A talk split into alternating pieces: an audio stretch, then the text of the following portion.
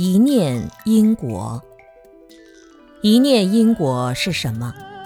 这一念是因，下一念马上就是果了，因果相续。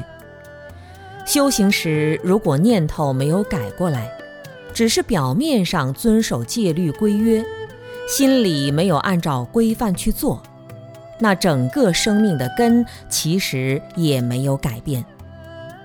在道场里面。如果心在道上，那进步就非常快；如果心没有在道上，只坐在表面上，那力量就很弱很弱。对我们来说，内心是因，外向是缘，因和缘中，因起到一个重要的作用，就像种子决定果实的本质一样，起心动念决定你种下果实的品种。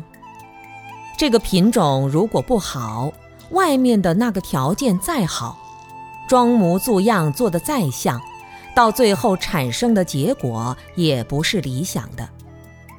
如果品种很好，发心很正，然后行为又很规范，就像好的品种如理如法的在好的土壤中栽植，又能够很好的去保护它。那自然能产生出非常理想的果实来。在因果关系当中，从很长的三世缩小到一世，再缩小到一念，用这一念心来看因果，就能看得非常清楚。所以，种下去的每一个念头，对我们来说确实是非常重要的。